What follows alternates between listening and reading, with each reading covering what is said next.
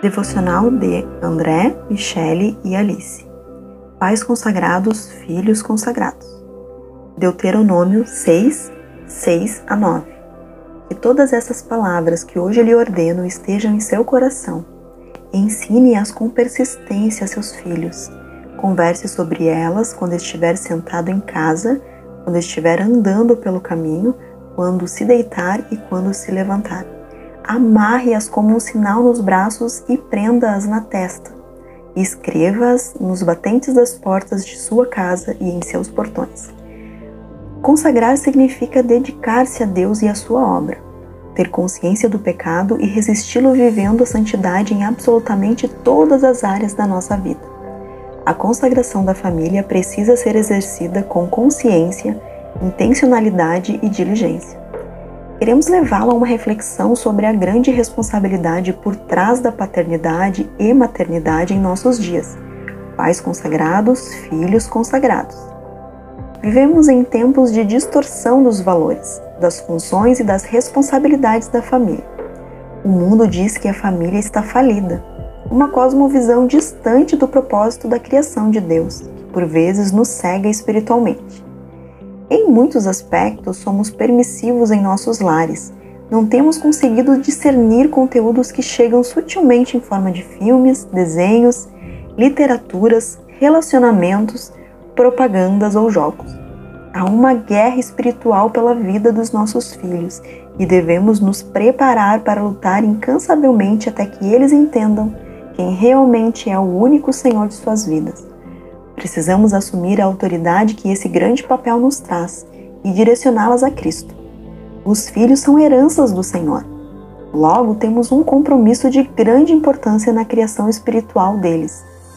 Entre tantas responsabilidades que nascem com a paternidade e maternidade, a mais importante, sem dúvidas, é apresentar a grande obra redentora de Jesus ao seu primeiro discípulo.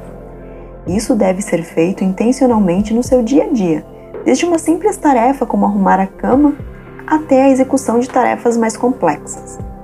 Tudo, exatamente tudo, deve apontar para Cristo. Nós pais somos responsáveis por criar uma cosmovisão bíblica e discipular nossos filhos com a mentalidade de Cristo, moldando o seu coração a reconhecer Jesus como seu único Senhor e Salvador. Isso só pode ser feito mediante uma vida totalmente consagrada a Ele.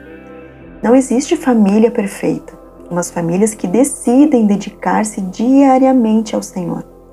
Em Provérbios 22, 6, a palavra nos orienta. Ensine seus filhos no caminho certo, e mesmo quando envelhecerem, não se desviarão dele. Ensinar o caminho é diferente de ensinar no caminho. O que a palavra ensina é para irmos juntos e não apenas apontarmos o caminho ensinar a palavra lendo juntos, ensinar a orar orando juntos, ensinar a servir servindo juntos. Tudo que envolve nossa jornada é sagrado. Nosso levantar, as refeições, os compromissos, as atividades em família, tudo deve glorificar a Deus. Ele está conosco em todo o tempo. É impossível não escutá-lo quando decidimos consagrar nossas vidas e tudo o que fazemos não é diferente na paternidade. Ele nos dá o direito de conhecê-lo profundamente através desse papel tão importante, que nos aproxima ainda mais do seu amor, bondade e fidelidade.